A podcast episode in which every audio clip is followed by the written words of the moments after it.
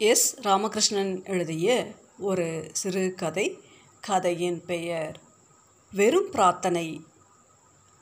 அவர்கள் பழனிக்கு வந்து சேர்ந்தபோது மணி மூன்றரை ஆகியிருந்தது வரும் வழியில் சாலையோர உணவகத்தில் பேருந்து நிறுத்தப்பட்ட போது அங்கேயே மதிய சாப்பாட்டினை சாப்பிட்டு விடலாம் என்று அம்மா சொன்னாள். ஆனால் அப்பா பழனிக்கு போனதும் சாப்பிடுவோம் என்று மறுத்துவிட்டார். ரமா மட்டும் எனக்கு பசிக்கு. இன்னும் எவ்வளோ தூரமாக இருக்குது என்று ஆதங்கத்துடன் கேட்டாள். அரை மணி நேரத்தில் போயிடுவோம் நீ வேணும்னா ஒரு கொய்யாப்பழம் வாங்கி தின்னு என்று சொன்னாள் அம்மா. ரமாவால் பசி தாங்க முடியாது. அவள் தினசரியும் பள்ளியில் மதியம் பன்னிரெண்டரை மணிக்கு சாப்பிட்டு விடுகிறவள். ஆனால் இன்றைக்கு லீவு போட்டு இருப்பதால் அந்த நேரமானவுடன் அவளுக்கு பசிக்க ஆரம்பித்திருக்க கூடும். அப்பா நேற்றிரவு திடீரென்று தான் சாமி கும்பிட பழனிக்கு போக வேண்டும் என்று சொன்னார். காதம்பரிக்கு தான் வேலை செய்யும் ஃபார்மசியில் எப்படி லீவு கேட்பது என்பது தயக்கமாக இருந்தது. ஏற்கனவே இந்த மாசத்தில் இரண்டு நாள் லீவு போட்டுவிட்டால் இதற்கு மேல் லீவு கேட்டால் ஃபார்மசி ஓனர் சபாபதி கேவலமாக திட்டுவார். மீறி லீவு போட்டால் சம்பளத்தை பிடித்து கொண்டு விடுவார். அவளது ஒரு நாள் சம்பளம் நூற்றி பத்து ரூபாய் அதை எப்படி இழப்பது? தயக்கத்துடன் தான் கோவிலுக்கு வரவில்லை என்று காதம்பரி சொன்னாள். நீ வேலைக்கு போய் சம்பாதிச்ச மசர் போதும். காலையில் நாம் பழனிக்கு போகிறோம் நீ வர்ற. காலையில் ஆறு மணி பஸ்ஸை பிடிச்சா தான் வெயில் ஏறுறதுக்குள்ளே கோவிலுக்கு போக முடியும் என்று அப்பா கோபத்துடன் சொன்னார். மறுத்து பேசினால் அப்பாவின் கோபம் உக்கிரமாகிவிடும். தன்னோடு வேலை செய்யும் வினோதினியை பார்த்து யாராவது உறவினர் செத்து போய்விட்டார்கள் என லீவு சொல்லிவிட வேண்டியதுதான் என்று முடிவு செய்து கொண்டாள். எதற்காக இப்போது உடனே பழனி கோவிலுக்கு போக வேண்டும்? என்று யாரும் கேட்டுக்கொள்ளவில்லை. அப்பாவின் குணமே அப்படித்தான். திடீரென்று தனக்கு மனசு சரியில்லை எல்லோரும் உடனே கிளம்புங்க என்று அவர்களை திருப்பரங்குன்றத்திற்கோ திருச்செந்தூருக்கோ கூட்டிக் கொண்டு போவார். அப்படி கோயிலுக்கு போய் வருவதற்காக யாரிடமாவது ரெண்டாயிரம் கடன் வாங்குவார். பின்பு அதற்கு வட்டி கொடுக்க முடியவில்லை என்று குடித்துவிட்டு வந்து அம்மாவை கண்டபடி ஏசுவார். கடன் தொல்லை கழுத்தை நெருக்கும்போது உடனே ஏதாவது ஒரு கோவிலுக்கு கிளம்பி விடுவார். இன்றைக்கும் அப்படித்தான் நடந்தது. விடிகாலை ஐந்து மணிக்கெல்லாம் அம்மா எழுந்து குளித்துவிட்டு காதம்பரியை எழுப்பி குளிக்க சொன்னால் டீ போட்டுக்கொண்டு அப்பாவை எழுப்ப முயன்றபோது அவர் ஆழ்ந்த உறக்கத்தில் இருந்தார் அம்மா அவரது முதுகை தொட்டு எழுப்ப முயன்றபோது கைகளை தள்ளிவிட்டு சும்மா போடி நாயே என்று கத்தினார். ஒருவேளை கோவிலுக்கு போக வேண்டும் என்பதே மறந்து போய்விட்டதோ? அம்மா டீயை அவரது படுக்கை அருகில் வைத்துவிட்டு பாயில் உருண்டு கிடந்த ரமாவை எழுப்பிவிட்டால் காதம்பரியும் ரமாவும் ஜடை பின்னி முடித்தபோது காலை விடிந்து நல்ல வெளிச்சம் வந்திருந்தது. அப்பொழுதும் அப்பா போதையில் உறங்கிக் கொண்டுத்தான் இருந்தார். அவரது முகத்தில் எச்சில் வழிந்து காய்ந்திருந்தது. மயிர் வளர்ந்த அவரது பருத்த தொப்பை சீரற்று ஏறி இறங்கிக் கொண்டிருந்தது. அப்பாவின் கைகளை பிடித்து இழுத்து எழுப்பினாள் ரமா. அப்பா கோயிலுக்கு நேரமாச்சு. எந்திரிங்க. ம் என்று மட்டும் ஒளி வந்தது. அவர் எழுந்து கொள்ளவில்லை. அவள் சோர்ந்து போனவளாக தண்ணி ஊற்றி எழுப்பிவிடவா? என்று அம்மாவிடம் கேட்டாள். வேணாம் கத்துவார். அவராக எந்திரிக்கட்டும். என்றபடியே அம்மா சட்னி அரைப்பதற்கு தேங்காய் உடைக்க ஆரம்பித்தாள். காதம்பரி தனக்கு பிடித்தமான ரோஸ் கலர் சுடிதாரை எடுத்து அணிந்து கொண்டு கண்ணாடியில் முகம் பார்த்து கொண்டாள். இந்த சுடிதார் எடுப்பாக இல்லை. லேஸ் வைத்து கருப்பில் ஒரு சுடிதார் எடுக்க வேண்டும். எப்படியும் அதற்கு ஆயிரம் ரூபாய் வேணும் என்று மனதிற்குள் சொல்லிக்கொண்டாள் அம்மா சட்னி அரைத்து முடித்து அவர்கள் சாப்பிட்டு விட்டு அப்பா எழுந்து கொள்வதற்காக காத்து கொண்டே இருந்தார்கள்.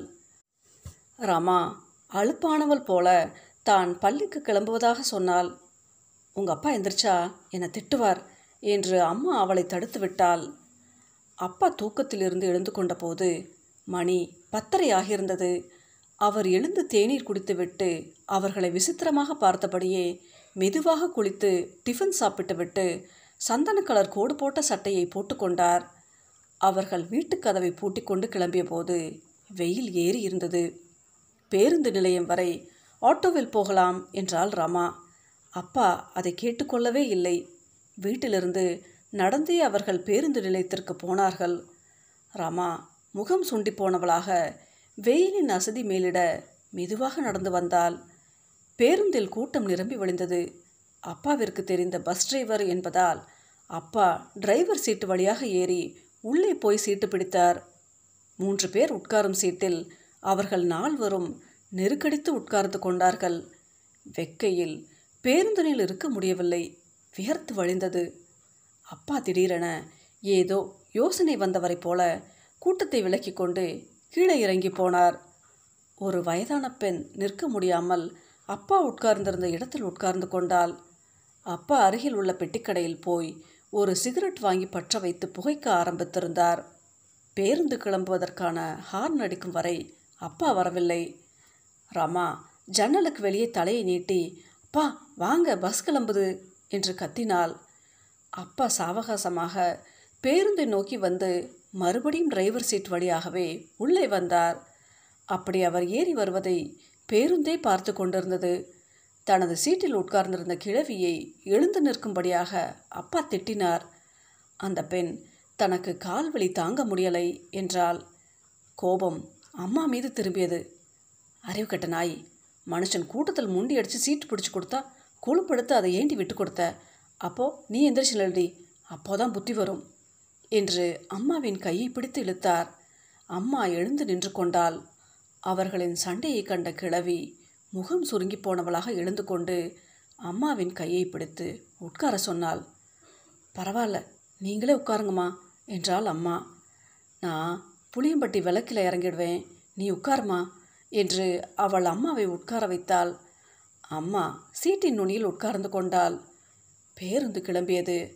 ராமா ஜன்னலுக்கு வெளியே ஓடும் மரங்களையும் மனிதர்களையும் பார்த்தபடி வந்தாள். அப்பா அவளை சீட் மாறி உட்கார சொல்லிவிட்டு தான் ஜன்னலோரம் உட்கார்ந்து கொண்டார். ரமாவின் முகம் வாடிப்போனது. அதை உணர்ந்தவளைப் போல அம்மா அவளது கையை தன்னோடு சேர்த்து வருடத் துவங்கினாள். பேருந்து ரயில்வே கேட்டை கடப்பதற்குள் அப்பா உறங்கி இருந்தார் குரட்டை ஒளி பேருந்தையே திரும்பி பார்க்க வைத்தது. பொது இடத்தில் எப்படி இப்படி குரட்டை விட்டு அவரால் உறங்க முடிகிறது என்று காதம்பரிக்கு அவமானமாக இருந்தது. ரமா ஏதாவது பேச முயற்சி செய்யும்போது அம்மா அப்பா தூங்குகிறார் என்பதால் பேச வேண்டாம் என்று சைகை காட்டினாள். ச்ச அம்மா ஏன் இப்படி எல்லாவற்றையும் சகித்து கொண்டிருக்கிறாள்? என்று காதம்பரிக்கு ஆத்திர ஆத்திரமாக வந்தது. எழுந்து வேறு சீட்டிற்கு போய் உட்கார்ந்து கொள்ளலாம் போல் இருந்தது. அப்படி செய்தால் அதற்கும் அம்மாதான் திட்டு வாங்க நேரிடும். அம்மா பழகி போய்விட்டிருந்தால் சமையலறை உத்தரத்தில் வாழும் பள்ளியைப் போல எங்கே அப்பா தன்னை துரத்தி விடுவாரோ? என்கிற பயத்திலேயே அம்மா வாழ்ந்து கொண்டிருக்கிறாள். இவ்வளவிற்கும் அவர்களுக்கு திருமணமாகி பத்தொன்பது வருஷங்கள் முடிந்துவிட்டன.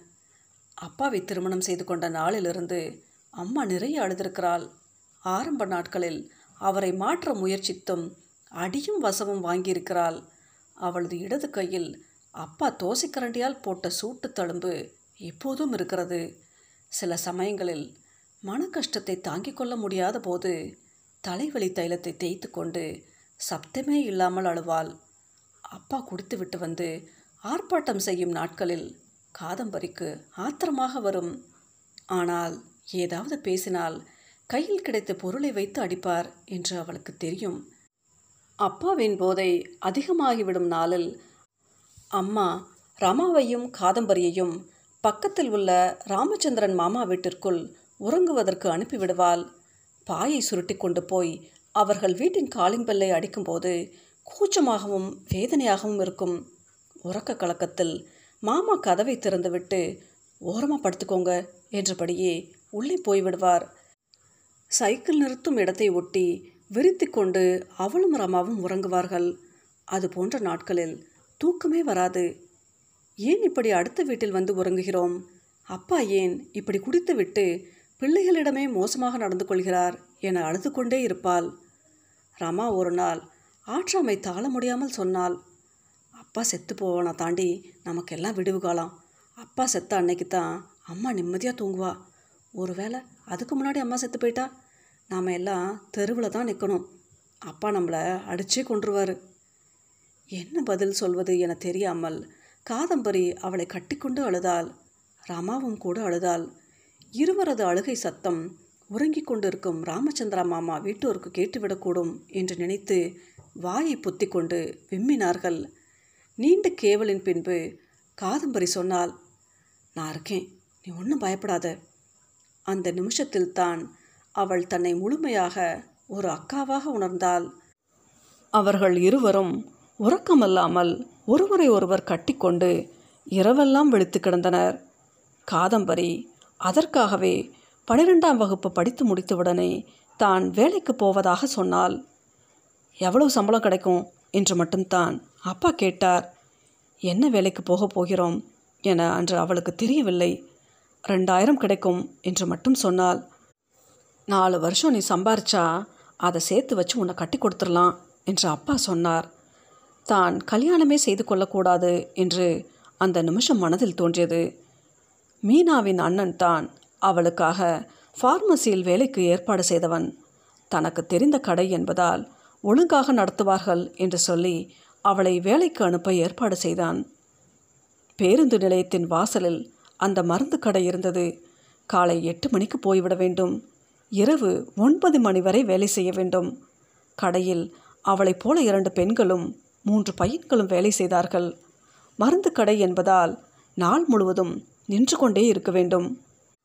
அவசரத்திற்கு கூட பேருந்து நிலையத்திற்குள் உள்ள இலவச கழிப்பறைக்குத்தான் போக வேண்டும். ஆனால் அதற்குள் கால் வைக்க முடியாதபடி அசிங்கமாக இருக்கும். அதனாலேயே மூத்திரத்தை அடக்கி அடக்கி அவளுக்கு பல நாள் அடி வயிற்றில் வழியாகி இருக்கிறது.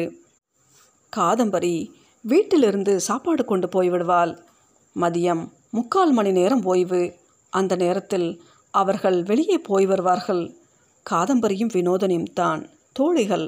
அவர்கள் சாப்பிட்டு முடித்தவுடன் ரோஸ்மில் குடிப்பதற்காக அருகாமையில் உள்ள பலரச கடைக்கு போவார்கள். அந்த கடையின் சுவரில் மிகப்பெரிய டெலிவிஷன் ஒன்று மாட்டப்பட்டிருந்தது. அதில் ஒளிபரப்பாகும் பாடலை பார்த்து கொண்டே ரோஸ்மில் குடிப்பார்கள். சில நேரம் வினோதினி சாலையில் தென்படும் இளம் பையன்களை பற்றி கேலி பேசுவாள். அந்த அரை மணி நேரம்தான் அவளுக்கு விருப்பமான நிமிஷங்கள். நாள் முழுவதும் ஃபார்மசி ஓனர் அவர்களை கடுமையாக திட்டுவார். அப்படி இருந்தும் இரவு கடையை விட்டு வெளியே போகும்போது பத்திரமா போகணும் பாப்பா என்று சொல்லி ஒரு சாக்லேட்டை நீட்டுவார். தலையை ஆட்டியபடியே அதை வாங்கிக் கொள்வாள். பிள்ளையார் கோவிலை தாண்டும் வரை அதை கையிலேயே வைத்திருப்பாள். இட்டங்கி தெரு வந்தவுடன் அந்த சாக்லேட்டை வாயிலிட்டு சுவைத்தபடியே நடக்க துவங்குவாள். அப்போது தான் வீடு வரை சாக்லேட் கரையாமல் இருக்கும்.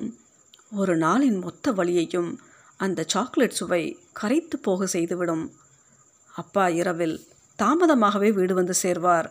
அவர் வருவதற்குள் பிள்ளைகள் சாப்பிட்டு விட வேண்டும் என்பதில் அம்மா கவனமாக இருப்பாள். அப்பா தெருவில் செருப்பு தேய சத்தமிட்டு நடந்து வருவார். அந்த ஓசை தெளிவாக கேட்கும். அப்பா வரும் வரை வாசலில் உள்ள லைட் எரிந்து கொண்டிருக்கும்.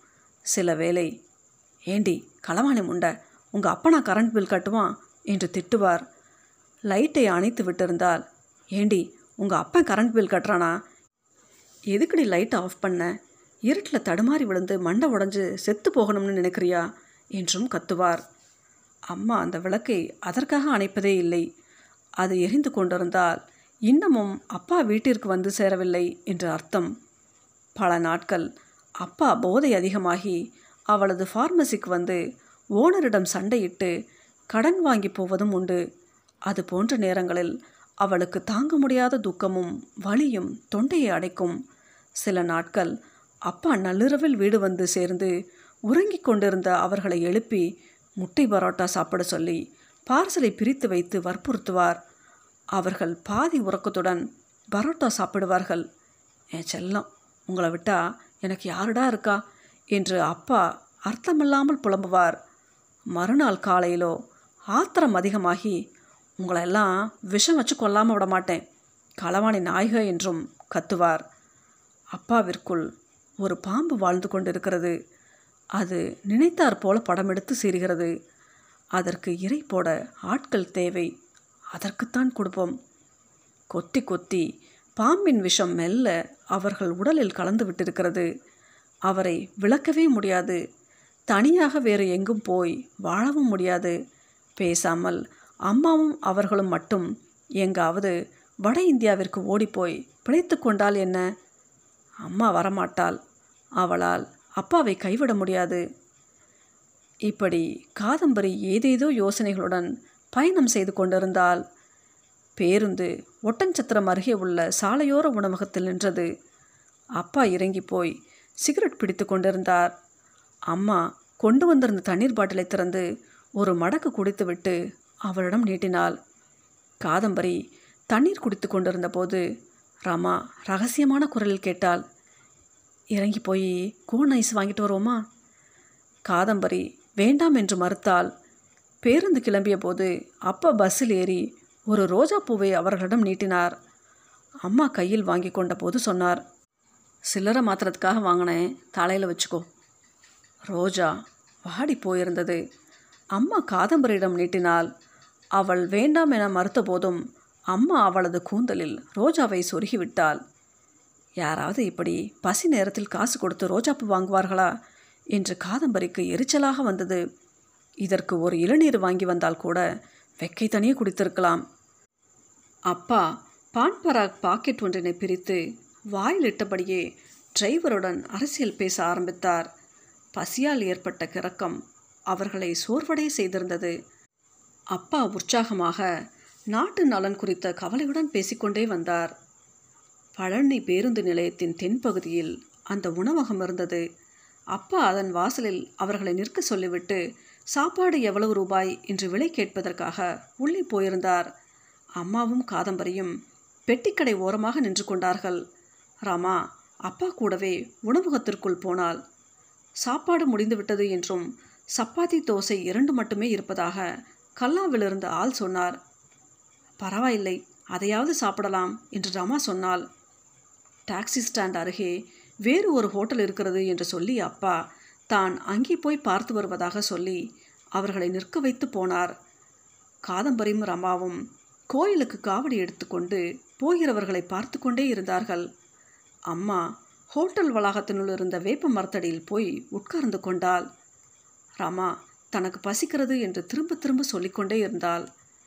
ஹோட்டலை தேடி போன அப்பா மணி ஐந்தாகியும் வந்து சேரவில்லை. அம்மா ஃபோன் பண்ணி கேளுடி என்று காதம்பரியிடம் சொன்னால் அப்பாவின் செல் நம்பருக்கு ஃபோன் செய்தால் காதம்பரி. ரிங் போய்க்கொண்டே இருந்தது. அப்பா ஃபோனை எடுக்கவே இல்லை. எங்கே போய் தொலைந்தார் என்று ஆத்திர ஆத்திரமாக வந்தது. பசி வேறு அவளுக்கு தலைவலியையே உண்டு பண்ணியிருந்தது. அவர்களை வேப்பு மரத்தடியில் உட்கார சொல்லிவிட்டு அம்மா தான் தேடி போய் பார்த்து வருவதாக சொன்னாள். நீ ஒன்றும் அலைய வேண்டாம் நான் போய் பார்த்துட்டு வரேன் என்று காதம்பரி சாலையை கடந்து நடக்க ஆரம்பித்தாள். எந்த பக்கம் போவது? என்று தெரியவில்லை. நீண்டு செல்லும் பஜாரில் ஆட்கள் முண்டியடித்து போய்க் கொண்டிருந்தார்கள். சாலையோரம் மஞ்சள் சேலை கட்டிய இரண்டு பெண்கள் கையில் வேலுடன் உட்கார்ந்திருந்தார்கள். ஒருவன் குரங்கை வைத்து வித்தை காட்டிக் கொண்டிருந்தான். குதிரை வண்டிகள் நின்றிருந்த இடத்தை கடந்து அவள் மேற்கு பக்கமாக நீளும் பஜாரினுள் நடந்து போக துவங்கினாள். அருகருகே இரண்டு மூன்று சைவ உணவகங்கள் இருந்தன. இதை விட்டுவிட்டு அப்பா எங்கே போய் தொலைந்தார்? என்று எரிச்சலாக வந்தது. ஒரு ஹோட்டலின் உள்ளே போய் அப்பா இருக்கிறாரா? என்று தேடி பார்த்து வந்தால் அப்பாவை காணவில்லை. காய்கறி கடைகள் வெற்றிலை கடைகள் சந்தனம் பூமாலை விற்கும் கடைகளை தாண்டி பஜார் விரிந்து கொண்டே இருந்தது. சிக்னல் வரை நடந்துவிட்டு மறுபடியும் அப்பாவிற்கு ஃபோன் செய்தால் இப்போது ஃபோன் அணைக்கப்பட்டிருந்தது. துப்பட்டாவை தலையில் போட்டபடியே அவள் கிழக்கு நோக்கி நடக்க ஆரம்பித்தாள். பேருந்துகள் ஆட்டோக்களை கடந்து காதம்பரி நடந்து வந்தபோது ஒரு டூரிஸ்ட் பஸ் வந்து நின்று ஆட்கள் சோம்பலுடன் இறங்கி போய் கொண்டிருந்தார்கள். அங்கும் இங்குமாக சுற்றி அலைந்து தேடிய போதும் அப்பாவை காண முடியவில்லை. ஒருவேளை தான் தேடி சென்றபோது அப்பா வந்து சேர்ந்திருந்தால் என தோன்றியது. அவசர அவசரமாக அம்மாவும் ரமாவும் உட்கார்ந்திருந்த இடத்திற்கு போனால் அங்கே அவர்கள் இருவரையும் காணவில்லை. காதம்பரிக்கு திகைப்பாக இருந்தது.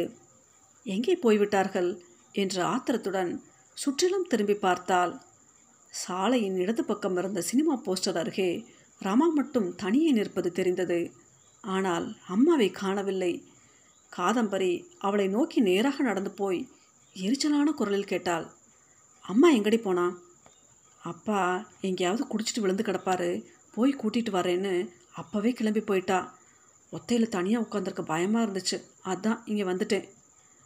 அம்மா எந்த மதுபான கடையில் போய் அப்பாவை தேடுகிறாளோ?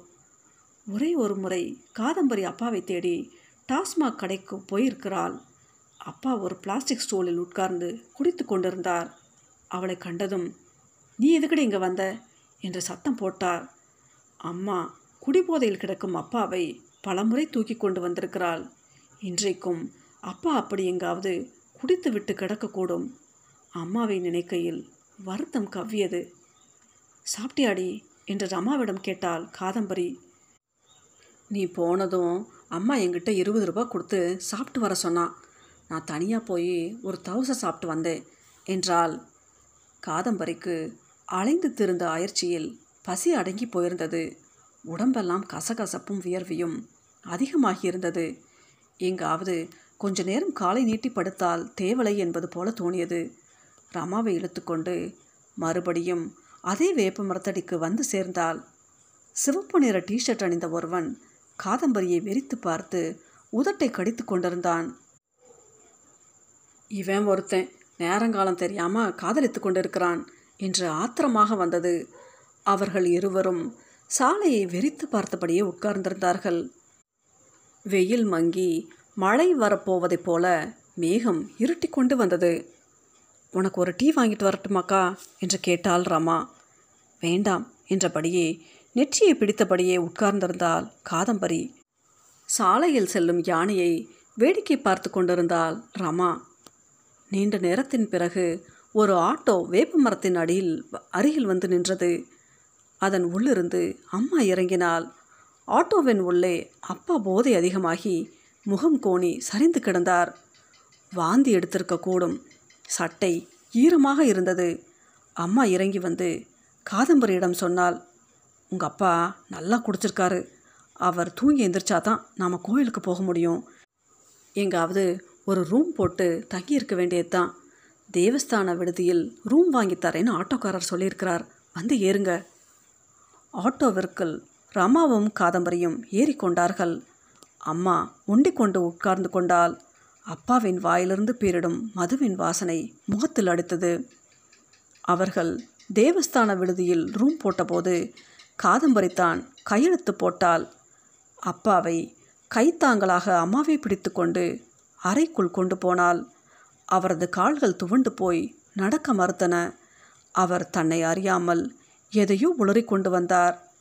அறையிலிருந்த மின்விசிறியை போட்டு அப்பாவை படுக்க வைத்தால் அம்மா. அவரது சட்டைப்பையில் இருந்த பணம் ரசீதுகள் செல்போன் யாவும் கீழே விழுந்தன. அதை எடுத்து அம்மா தனது கூடையில் வைத்து கொண்டாள். ரமாவும் காதம்பரியும் விடுதியின் வராந்தாவில் கிடந்த மரபெஞ்சில் உட்கார்ந்து கொண்டார்கள். அங்கிருந்து பார்த்தால் மழை நன்றாக தெரிந்தது. அம்மா அறையின் கதவை ஓரமாக சாத்திவிட்டு வெளியே வந்தாள். அம்மா எப்படி அப்பாவை கண்டுபிடித்தாள் என்று தெரியவில்லை. அவள் அசதியோடு சேலையில் முகத்தை துடைத்து கொண்டு சாப்பிட்டையா? என்று காதம்பரியை கேட்டாள். இல்லைம்மா என்றாள் காதம்பரி. நீயும் இவளும் போய் சாப்பிட்டு எனக்கு ஒரு கப் காஃபி வாங்கிட்டு வாங்க. கிறுகிறுன்னு வருது என்று நூறு ரூபாய் பணத்தையும் சிறிய சில்வர் தூக்குவாளியையும் நீட்டினாள். அவர்கள் இருவரும் அருகிலிருந்த சிற்றுண்டி நிலையத்திற்குள் போனார்கள். சூடாக பூரி போட்டு கொண்டிருந்தார்கள். இருவரும் சாப்பிட்டுவிட்டு அம்மாவிற்கு பூரியும் காவியும் வாங்கி கொண்டு திரும்பி வந்தார்கள். அம்மா மரப்பெஞ்சில் களைத்து போய் படுத்து கிடந்தால் அவளை எழுந்து சாப்பிட சொன்னபோது பசி வேகத்தில் அவசர அவசரமாக பூரியை இரண்டு மூன்றாக பிய்த்து சாப்பிட்டுவிட்டு காஃபியை சூட்டோடு குடித்தாள் தூக்கத்திலே அப்பா பிதற்றும் சத்தம் கேட்டது. அம்மா காஃபி வாங்கிய தூக்குவாளியை அருகில் இருந்த திருக்கு குழாயில் கழுவிவிட்டு அவர்களிடம் சொன்னாள் நீங்கள் வேணும்னா மலை ஏறி போய் சாமி கும்பிட்டு வரீங்களா? இருவரும் ஒரே நேரத்தில் வேணாமா? என்றார்கள். அம்மா அவர்களை கட்டாயப்படுத்தவில்லை. அம்மா அறைக்குள் போய் வெறுந்தரையில் படுத்துக்கொண்டாள் இரவாகும் வரை ராமாவும் காதம்பரியும் ஏதேதோ பேசிக்கொண்டிருந்தார்கள் அருகாமை அறை ஒன்றில் இருந்த மூன்று வயது சிறுமி பலூனை வைத்து விளையாடிக் கொண்டிருந்தாள். மலையின் மீது பிரகாசமாக விளக்குகள் எரிய துவங்கின. படி வழியாக ஏறி போகின்றவர்கள் கடந்து போவது தெரிந்தது. மனம் கனத்து போய் வேதனையோடு அப்பா உறங்கிக் கொண்டிருந்த அறையை பார்த்து கொண்டிருந்தாள் காதம்பரி. ஒரு மனிதரால் எத்தனை பேருக்கு துயரம்? அப்பா ஏன் இதை புரிந்து கொள்ளவே மாட்டேன் என்கிறார். நினைக்க நினைக்க துயரம் பீரிட்டு கொண்டிருந்தது. அம்மா உறக்கம் கலைந்து எழுந்து முகம் கழுவிவிட்டு வாசற்படியில் உட்கார்ந்து கொண்டு விட்டாள். யாரோடும் ஒரு வார்த்தை பேசவில்லை. அவளது கண்களில் அப்பியிருந்த சோகமும் வேதனையும் காதம்பரியை ரணமாக்கியது. அப்பா இரவு மணி பத்தாகியும் எழுந்து கொள்ளவில்லை. அம்மா அருகில் உள்ள கடையில் போய் அப்பாவிற்காக நாலு இட்லி வாங்கி வந்து படுக்கை அருகே வைத்துவிட்டு அவளும் படுத்துக்கொண்டாள். மீதமிருந்த ஒரு போர்வையை விரித்து காதம்பரியும் ரமாவும் சுவரை ஒட்டி படுத்துக்கொண்டார்கள். இருவருக்கும் உறக்கம் கூடவே இல்லை. பேசாமல் இப்படியே செத்து போய்விட்டால் என்னவென்று காதம்பரிக்கு தோன்றியது. ரமா அவள் கையை இறுக்கமாக பிடித்து கொண்டாள். திடீரென வெளியே மழைக்காற்றும் மின்னல் வெட்டுமாக இருந்தது. அம்மா எழுந்து ஜன்னல்களை மூடி வைத்தாள். சட்டன மின்சாரம் துண்டிக்கப்பட்டது. இருட்டில் அந்த அறை ஒரு சவப்பெட்டி போலவே இருந்தது. அப்பா மின்சாரம் இல்லாத புழுக்கத்தை உணர்ந்தவரைப் போல எதையோ முணுமுணுத்து கொண்டிருந்தார். எப்போது உறங்கினாள் என்று காதம்பரிக்கு தெரியவில்லை. அவள் விழித்து கொண்டபோது வாசற்கதவு திறந்து கிடந்தது.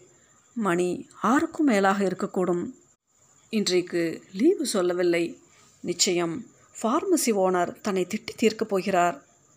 ராமா உருண்டு கட்டிலின் அடியில் போய் கிடந்தாள் படுக்கையில் இருந்த அப்பாவை காணவில்லை. அம்மா எங்கே போனாள் என தேடினாள் அவளையும் காணவில்லை.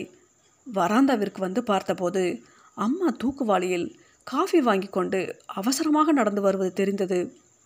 காதம்பரி அம்மாவை முறைத்தபடி இருந்தால் அரைக்கதவை திறந்து உள்ளே பார்த்த அம்மா உங்கள் அப்பா எங்கடி? என்று கேட்டாள். நான் பார்க்கல என்றாள் காதம்பரி. காஃபி வாங்கிட்டு வரத்துக்குள்ளே எங்கே போய் தொலைஞ்சார்? என அம்மா அழுத்து கொண்டாள். இந்த மனுஷனுக்காக எதற்கு அம்மா இப்படி ஒரேடியாய் உழைக்கிறாள் என்று ஆத்திரமாக வந்தது. அப்பாவை தேடி அம்மா வராந்தாவின் கடைசி வரை நடந்தபோது காதம்பரி அம்மாவை திட்டினாள். நீ இருமா அவர் தானா வருவார். இல்லை அப்படியே போய் தொலையட்டும். அம்மா திரும்பி வந்து மரப்பெஞ்சில் உட்கார்ந்து கொண்டாள். காலை எட்டு மணி இருக்கும்போது அப்பா தலையை மொட்டையடித்து சந்தனம் பூசி கழுத்தில் ஒரு மாலை போட்டுக்கொண்டு நெற்றி நிறைய திருநீருடன் விடுதியின் உள்ளே நடந்து வந்து கொண்டிருந்தார். ரமாவும் காதம்பரியும் அந்த விசித்திர கோலத்தை முறைத்து பார்த்தபடியே இருந்தார்கள். சரஸ்வதி சாமி கும்பிட்டாச்சு. இப்போதான் மனசு நிம்மதியாக இருக்குது நாம் ஊருக்கு கிளம்பலாம்ல? என்றார் அப்பா. அம்மா சரியான தலையாட்டினார். அவர்கள் நடந்து பேருந்து நிலையத்தை நோக்கி போகையில் அப்பா திடீரென யோசனை வந்தவரைப் போல பாக்கெட்டில் இருந்த திருநீர் பொட்டலத்தை பிரித்து பூசிக்கோங்க என்றார். அவர்கள் மௌனமாக திருநீற்றை எடுத்து நெற்றியில் பூசிக்கொண்டார்கள் அப்பா யாருடனும் செல்ஃபோனில் பேசிக்கொண்டே நடந்தார். ஃபேமிலியோட பழனிக்கு வந்து சாமி கும்பிட்டு இப்போ தான் பஸ் ஏற போகிறேன் மதியம் வந்துடுவேன் நல்ல தரிசனம். இனிமேல் எல்லாம் நல்லதாக தான் நடக்கும். அவர்கள் பேருந்து நிலையத்தினுள் உள்ளே போனபோது அப்பா சொன்னார் பஸ்ஸில் போகிற வழியில் ஒட்டச்சத்திரத்துக்கிட்ட டிஃபன் சாப்பிட்டுக்கிடுவோம். இங்கே வேணாம். அம்மா அதற்கும் சரியென்றே தலையாட்டினாள்.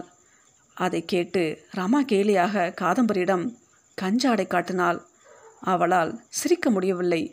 முட்டிக்கொண்டு வரும் அழுகையை விழுங்கிக் கொண்டு தலை குனிந்தபடியே தனியே நடந்து கொண்டிருந்தாள் காதம்பரி. அவர்கள் ஒரு குடும்பமாக போய்க் கொண்டிருந்தார்கள்.